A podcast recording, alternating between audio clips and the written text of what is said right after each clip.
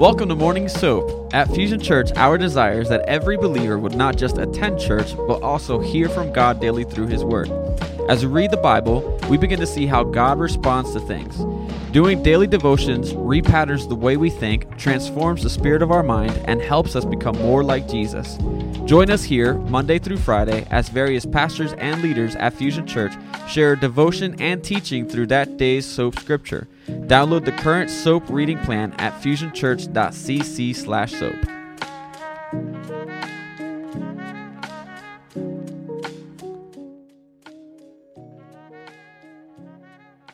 Well, come on, how awesome is that, knowing that we are fighting at every battle we face in life. Jesus has already won. Come on, if you believe it, would you just put it in the chat?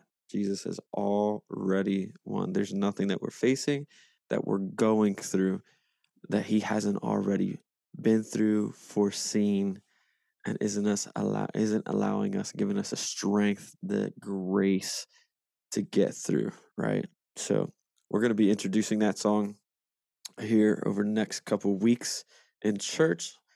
So I just wanted to show it to you guys. It's been really the anthem of my life, and in this season during the fast is knowing that all the breakthrough that we're believing for, you know, whatever situations and circumstances we're going through, man, the beauty of being saved by the grace of God and having a relationship with Jesus is knowing that He's already fought every battle. And when He laid down His life on the cross, man, He defeated death, hell, the grave, sin, and everything the enemy uh, could ever throw at us. So be encouraged this morning. Come on. We are on, I don't even know what day it is. We got a week, about a week left of the Daniel fast. And uh, man, let, let me know what God is doing in your life. Let me know what God is uh, speaking to you in this season. I know the Lord has been doing incredible things uh, through us at the staff and the staff in our staff meetings, just what God is doing and speaking and the way He's leading us to lead His church. Man, God is God is just so good and so amazing. He's doing such extraordinary, extraordinary things. Amen. All right, this weekend, come on. Who are you bringing with to church with you this weekend? And we have so many incredible things coming up in the next month. So make sure you're tuning in. Make sure you're getting connected. Man, we're looking for people to get engaged. So if you have, uh, if you're not a part of a team, um, get involved. You know, uh, I was listening to a, a podcast not too long ago, and one of the questions that the pastor was asking his, um, his, uh, give me one second. There we go. Somebody's unmuted. There we go. Okay. Uh, one of the things he was asking, uh, one of his members was, how can I see your fingerprint in this church? How can I see your fingerprint in this church? And that's our heart desire for each and every one of you. We want to see your fingerprint in our church because we all have something to bring to the table. So if you're not involved in a team, make sure you get involved in a team, get connected, reach out, and uh, get on the team. Amen. Okay. We are in the book of Matthew, chapter nine. I'm going to switch my screens here. Boom. Okay. Book of Matthew, chapter nine. Try to make it easy for you guys.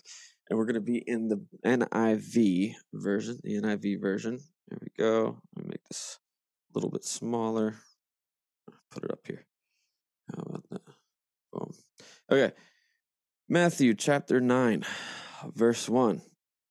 Jesus stepped into a boat, crossed over, and came to His own town. Some men brought to Him a paralyzed man lying on a mat. When Jesus saw their faith, He said to the man, "Take heart, son, your sins are forgiven." At this, some of the teachers of the law said to themselves, "This fellow is blaspheming." Knowing their thoughts, Jesus said, "Why do you entertain evil thoughts in your heart? Which is easier to say, 'Your sins are forgiven,' or to stay, or to say, 'Get up and walk'? But I want you to know that the Son of Man has authority on earth to forgive sins." So He said to the paralyzed man, "Get up, take your mat, and go home." Then the man got up and went home. When the crowd saw this, they were filled with awe and they praised God who had given such authority to a man, to men. Verse nine, as Jesus went on from there, he saw a man named Matthew sitting at the tax collector's booth. Follow me, he told him, and Matthew got up and followed him. While Jesus was having dinner at Matthew's house, many tax collectors and sinners came and ate with him and his disciples. When the Pharisees saw this, they asked his disciples, why does your teacher eat with tax collectors and sinners? On hearing this, Jesus said, it is not the healthy who need a doctor, but the sick. But go and learn what this means. I desire mercy, not sacrifice. For I have not come to call the righteous, but sinners. Verse fourteen, then John's disciples came and asked him, how is it that we and the Pharisees fast often, but your disciples do not fast? Jesus answered, how can the guests of a bridegroom mourn while he is with them? The time will come when the bridegroom will be taken from them. Then they will fast. No one sews a patch of unshrunk cloth of an old garment, for the patch will pull away from the garment, making the tear worse. Neither do people pour new wine into old wineskins. If they do, the skins will burst. The wine will run out, and the wines and the wineskins will be ruined. No, they pour new wine into new wineskins, and both are preserved. Verse eighteen, while he was saying this, a synagogue leader came and knelt before him and said, my daughter has just died, but come and put your hand on her, and she will live. Jesus got up and went with him, and so did his disciples. Just then, a woman who had been subject to bleeding for twelve years came up behind him and touched the edge of his cloak. She said to herself, if I only touch his cloak, I will be healed. Jesus turned and saw her. Take heart, daughter, he said. Your faith has healed you. And the woman was healed at that moment. When Jesus entered the synagogue leader's house and saw the noisy crowd and people playing pipes, he said, go away. The girl is not dead, but asleep. But they laughed at him. After the crowd had been put aside outside, he went in and took the girl by the hand, and she got up. News of this spread through all the region, that region. As Jesus went on from there, two blind men followed him, saying, have mercy on us, son of David. When he had gone indoors, the blind men came to him, and he asked them, do you believe that I am able to do this? He said, yes, Lord, they replied. Then he touched their eyes and said, according to your faith, let it be done to you. And their sight was restored. Jesus warned them sternly, see that no one knows about this. But they went out and spread the news about him all over that region. While they were going out, a man who was demon-possessed and could not talk was brought to Jesus. And when the demon was driven out, the man who had been mute spoke. The crowd was amazed and said, nothing like this has ever been seen in Israel. But the Pharisees said, it is by the prince of demons that he drives out demons. Jesus went through all the towns and villages, teaching in their synagogues, proclaiming the good news of the kingdom and healing every disease and sickness. When he saw the crowds, he had compassion on them. And because they were harassed and helpless, like sheep without a shepherd, uh, because they were harassed and helpless, like sheep without a shepherd. Verse thirty-seven, then he said to his disciples, the harvest is plentiful, plentiful. But the workers are few. Ask the Lord of the harvest, therefore, to send into his harvest field, send out workers into his harvest field. Amen. Amen. Amen. Let's pray. Father, we just thank you. God, we thank you for your word. We thank you for uh, the truth, the challenge that it brings into our lives. And Lord, today we ask that um, you would make it come alive to us, that you would make it come alive in us, that it would be used for the encouraging, the strengthening, but also the challenging and the correcting in our lives. And so, Lord, I pray that you would reveal it to us, allow it to speak to our hearts. Let it be sown on fertile ground and bear fruit in our lives. In Jesus' name I pray. Amen and amen. Okay. Stretch before we get into it. Okay. What stuck out to you? Come on, let's put it in the chat. What stuck out to you? We see that the book starts off, the chapter starts off with Jesus stepping out of the boat. And what the Bible says, he came into his town, meaning the town that he was from. And as he's in the house, uh, he's in this house, uh, another gospel communicates that people were just swarming. They were coming from everywhere, right? And the crowd just took over the house, and there was no room in the house. And so here are these group of guys that brings this paralyzed man. And the way they bring the paralyzed man, I believe the book of Mark communicates in the book of Luke, that they busted through the ceiling, lowered the man down on the mat. And I think that's so important, because I think it's important to notice and to realize that, man, we have to do whatever it takes, whatever it takes to bring people who are far from Jesus into his presence. So they bring this man into God, Jesus' presence, and Jesus simply speaks a word. And he says, "Take heart, son, your sins are forgiven." And I'm, I'm glad that we serve a God that is so merciful, that is so kind, that even though this man was not seeking to be forgiven, he did not come for the forgiveness of his sins. He came to get something from Jesus. He came, they brought him to receive a miracle. They brought him to receive a healing. And yet what Jesus let him leave with was the forgiveness of his soul. Can I tell you, there is no greater miracle than the miracle of our sins being forgiven. There's no greater miracle than the miracle of our salvation. There's no greater miracle than the miracle of a life being transformed, being delivered, being set free from the bondage of sin. And that's exactly what Jesus had the authority to do. And that's why he says to the Pharisees when they confront him and they talk about him, first of all, Jesus is not just a fellow. He is not just a man. And that's exactly what these Pharisees could not comprehend. They could not comprehend that Jesus was no ordinary man.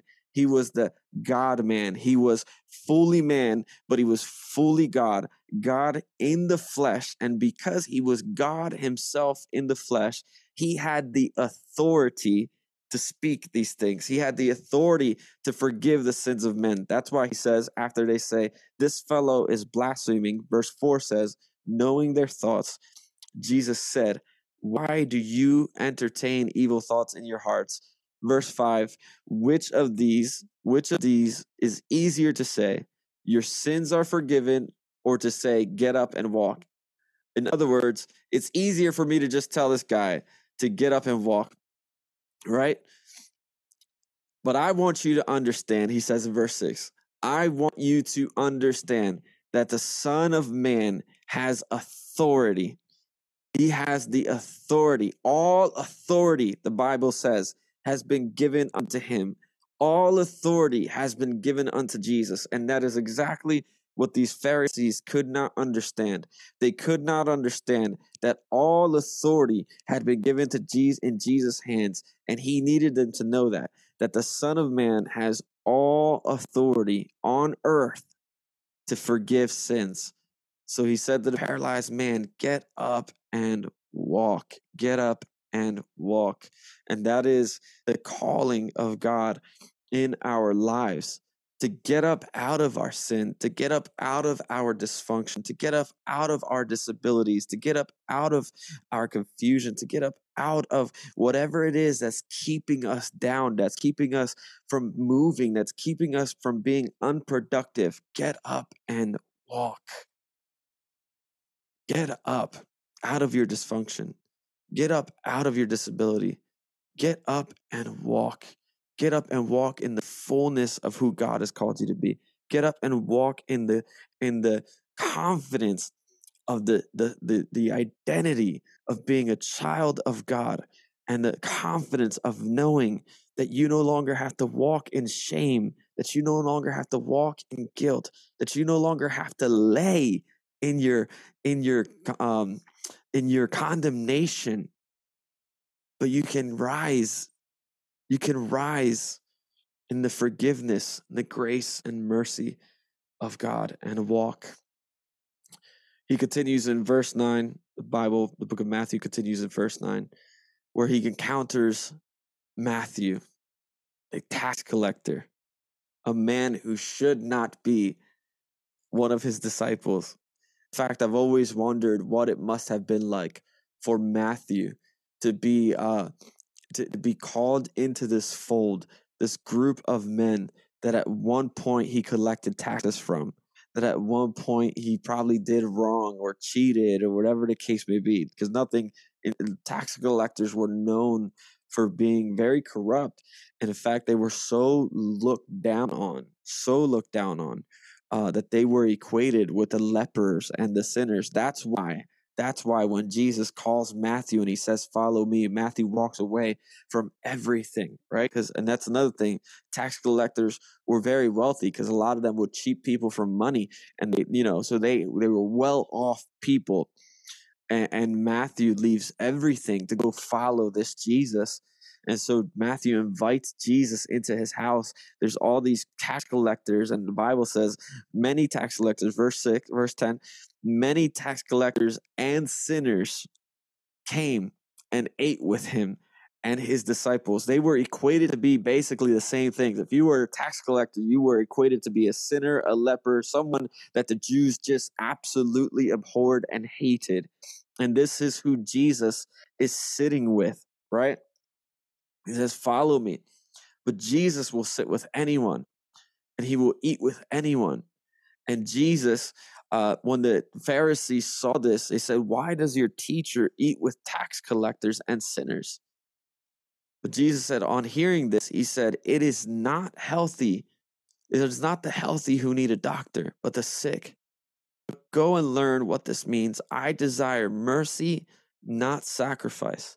I have not come to call the righteous, but the sinners." Jesus came with a purpose, and that was to reach the people that most people deemed unreachable, to serve the people that most people would not serve, to sit with people that most people would not sit with. And it is our job, our duty, our responsibility to love on those that we do not see eye to eye with, to love on those that we do not deem worthy of our love, to love on those and to serve those and to sit with those who uh, other people would not otherwise sit with. All right? It is our duty, our responsibility to be the hands and feet of Jesus and to be willing to sit with tax collectors, with sinners, with Gentiles, people that we don't agree with, see with, believe the same as, for the sake of reaching those, for the gospel's sake, of reaching those, to bring people in to the kingdom of God. Man, I'm glad and I'm so grateful that we serve a God who's willing to sit with us and eat with us, right? Because when you, when you really get down to the nitty gritty, the truth is that you and I are those tax collectors. You and I are those sinners. And Jesus is willing to eat with us and to sit with us and reach with us. They continue in verse fourteen, where the Pharisees just had, just they just couldn't help themselves but challenge everything that Jesus did, right? They couldn't help themselves but but question every motive, everything, uh, just questioning Jesus left and right, because they could not stand the reality of this man named Jesus who was born in Bethlehem, born in a manger, who was supposed to be the Messiah. They could not stand the thought of him truly being the Messiah, the Son of Man, uh, the Son of God, God in the flesh. And so they constantly questioned him. And so they said, how is it, in verse fourteen, how is it that we and the Pharisees fast often, but your disciples do not fast? And this is important. In this fasting season, this is important to know and to understand. This is why fasting is so important to us. This is why fast fasting is something that we do each and every single year. Uh, this is why fasting should be a norm in the life of every believer. and why fasting is not something it is abolished. Because look what Jesus says. He says in verse fifteen, when they sat one in verse fourteen, they ask, how is it that we and the Pharisees fast often, but you, your disciples, do not fast? This is John's disciples asking and questioning, right? Pharisees do this, but your disciples do not. In verse fifteen, it says, Jesus answered, how can the guests of the bridegroom mourn while he is with them? The time will come when the bridegroom will be taken from them, then they will fast. In other words, what Jesus is saying, and, I'll, and I need you to understand this, fasting is one of those things that Jesus did not abolish from the law, right? There's a lot of teaching out there that Jesus abolished the law, meaning that he fulfilled it, and because he fulfilled it, we no longer have to live and do these things and do these rituals or whatever the case may be. And there's some truth to that. There are, we no longer have to sacrifice animals. We no longer have to slaughter to be forgiven for our sins. We no longer have to uh, sacrifice to be forgiven for our sins. We no longer have to do these ritualistic things, right? Uh, we that is true. But this is something that Jesus said, hey, fasting is not something they need to do while I'm with them.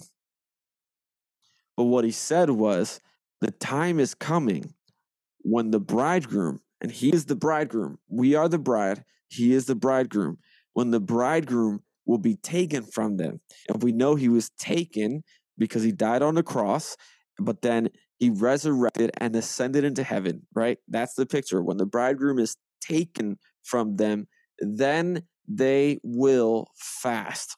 That's why fasting is important to us, because it is something that we must do in the absence of Jesus' presence from here on earth. Fasting draws us closer to God. Fasting renews us. Fasting honestly encourages us as well, because it allows us to draw closer, near, and be more sensitive to the Spirit than we are to our flesh, right? Being sensitive to the Spirit than we are to our flesh. And that is exactly what we're doing. We are putting new wineskins, right? New wine into new wineskins as we are being made new, as being re- we are being transformed, as we are being a new creation. We are putting this new wine, this refreshing, this satisfaction, this joy, this peace, uh, this celebration of the life of Jesus in our lives into this new creation that he's made us. We're drawing closer to him through fasting, and fasting will always and should always be a priority in the life of the believer. Amen. We're going to go back, and he continues and he says, no one sews a patch of unshrunk cloth on an old garment, for the patch will pull away from the garment, making the tear worse. Neither do people pour new wine into new old wineskins. If they do, the skins will burst, the wine will run out, and wineskins will be ruined. No, they poured new wine into new wineskins, and both are preserved. Fasting in the presence of God preserves us. Amen. Verse eighteen, we see that while he was saying this, a synagogue came and knelt, a synagogue leader came and knelt before him and said, my daughter has just died. Now, what I love about this chapter is we see Jesus just healing after healing, after healing, after healing. And man, every single person that encountered Jesus left the same way, left, left did not leave the same way, right? And so in verse twenty, verse nineteen, eighteen and nineteen, we see this synagogue leader comes to Jesus. His daughter is dying, has died, and he needs Jesus. To, he says, I believe that if you speak to her, that if you touch her, that if you put your hand on her, she will live. So along the way, Jesus is going to this man's house. Another book of the Bible, another gospel, call, uh, names this man Jairus. Jairus, the synagogue leader, right? And um, along the way, his healing is halted and healed, hindered when this woman shows up. Another book, another gospels uh, say this woman had dealt with an issue of blood for twelve years, had spent everything she had and everything she could on other doctors, and she would leave worse and worse. And isn't that the reality of our lives? That when things go bad, when things aren't going well, we will go to every other possibility that we think could help us, could heal us, could restore us, could set us free. But the one who actually can. And many times we'll go to the bottle, and many times we'll go to this, and many times we'll go to this person and that person and this relationship and that relationship. We'll go to our treasures. We'll go to our money. We'll go to bigger houses, whatever the case may be. We look for medication for our lives in every other place, and we end up leaving worse and worse until she hears about this man named Jesus who could heal her and set her free. And the Bible says that the moment she came, she said, if I just touch the hem of his garment, and she crawls through all the people, she touches the hem of his garment, and immediately, immediately, immediately is healed. And she was scared in that moment. Another gospel communicates. But in verse twenty-two, Jesus turned and saw her. And she said, take heart, daughter. He said, take heart, daughter. Your faith has healed you. And the woman was healed at that moment. I want to ask you, how's your faith? How's your faith? I know many times we face so many difficult things.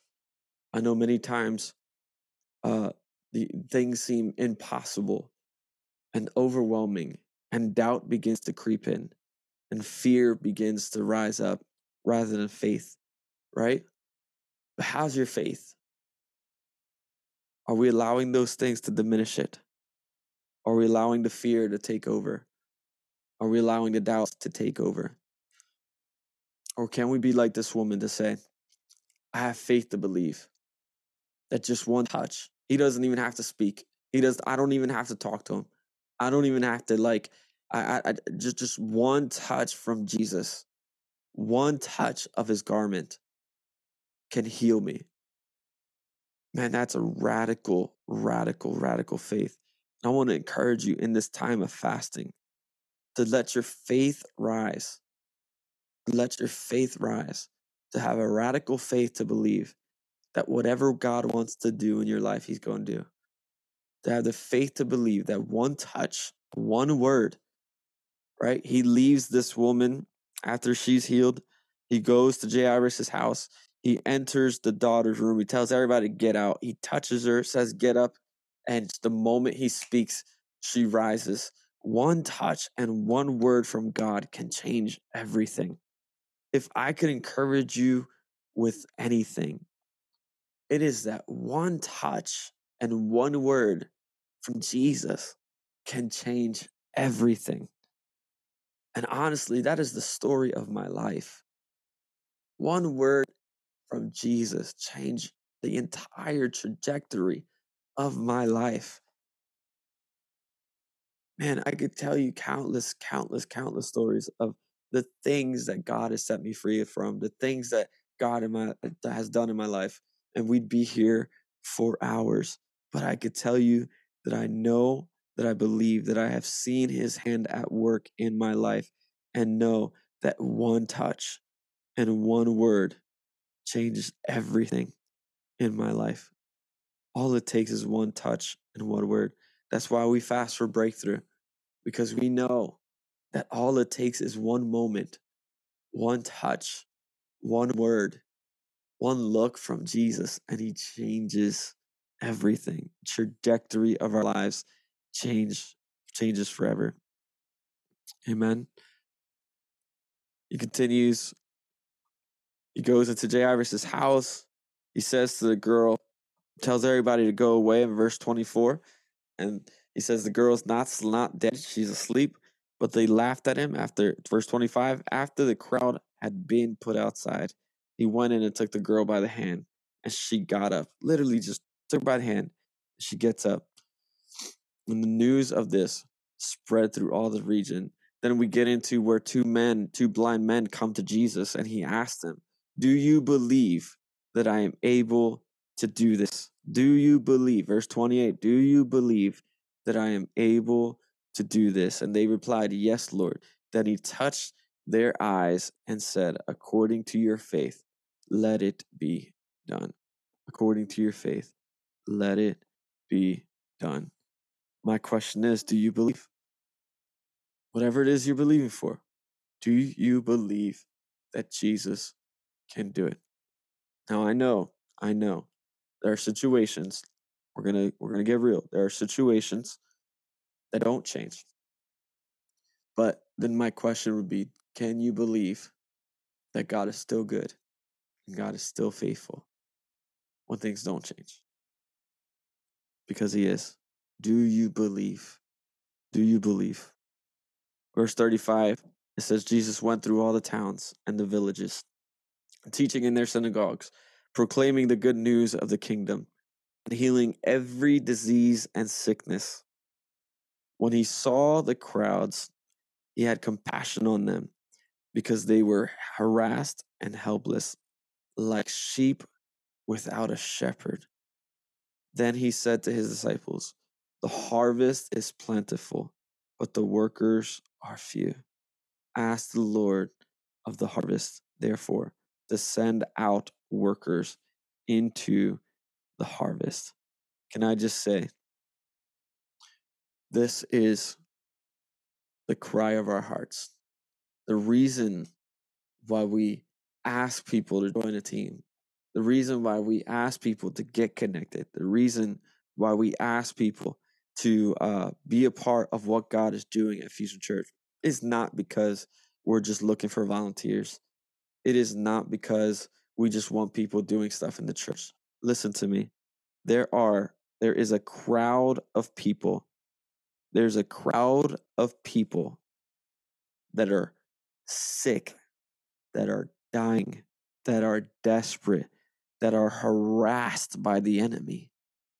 Just like verse thirty-five says, when he saw the crowds, he had compassion on them. That word compassion is this gut-wrenching feeling. It's this feeling of despair, this feeling that just affects us from the inside out. The compassion, because they were harassed and helpless like sheep without a shepherd. That is the society that we live in. That is the culture that we live in. That is the region that we live in. There are people that are being harassed and helpless because of the hold and the grasp and the bondage that the enemy has them in.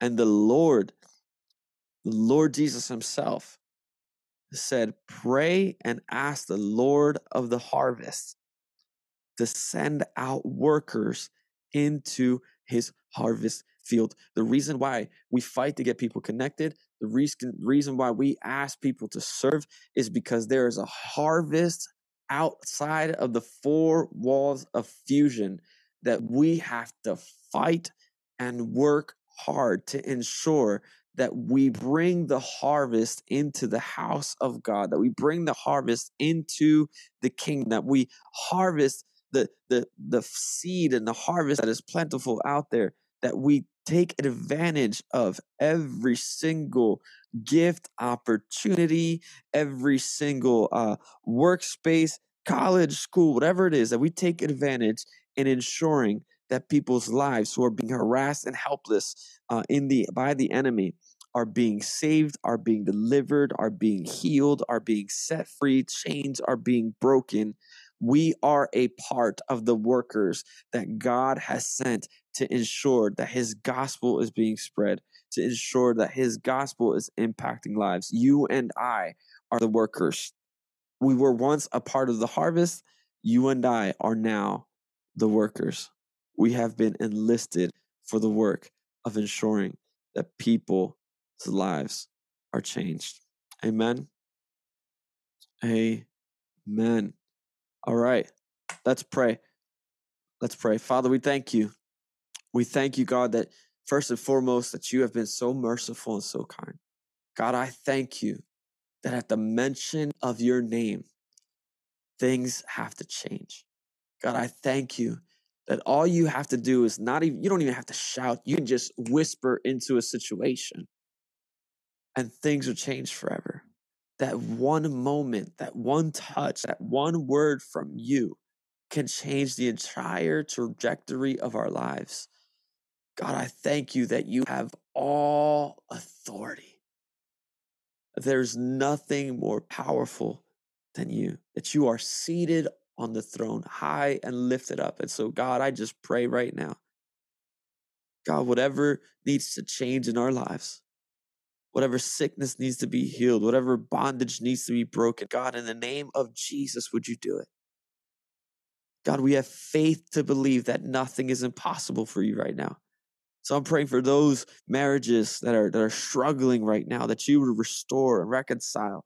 God, I pray for those families that are broken, God, that you would heal and mend the broken relationships. God, I pray for, for the prodigal children that have walked away from you, God, that you would bring them back. God, I pray for those who are dealing with a sickness. Maybe it's cancer, maybe it's diabetes, maybe it's uh, being epileptic, whatever the case may be, God, that you would heal in Jesus' name, the same way that you healed the, the woman with the issue of blood, the same way that you brought the little girl back to life, God, the same way that you healed healed the blind man and gave them sight, and you healed the lame man who could not walk, God. We believe that you are still healing today. And God, I just pray that we'd begin to see that as a reality in our lives and in our church. God, use us as the workers of the harvest. God, we say like Isaiah, Isaiah, here I am. Send me. Send us into the workspaces, into the schools, into the grocery stores, God, into the mechanic shops, whatever it is, into our offices, God. Send us to work the harvest for your glory, for your kingdom, for the sake of your gospel. And I ask all these things in Jesus' mighty and powerful name. Amen and amen. Hey, I love you guys. Make sure you come out this weekend. Invite somebody. Bring someone with you. Do not come to church alone. Who is that person that you could go out and be a worker in their lives to bring in the harvest? Amen. Who's that person you're believing for? Invite them to church. Invite them into God's presence. Invite them to be changed. Amen. Hey, I love you guys. I will see you this weekend at E H T. And we'll see those of you in Cumberland County, Cumberland County. Hope you have a great weekend. God bless.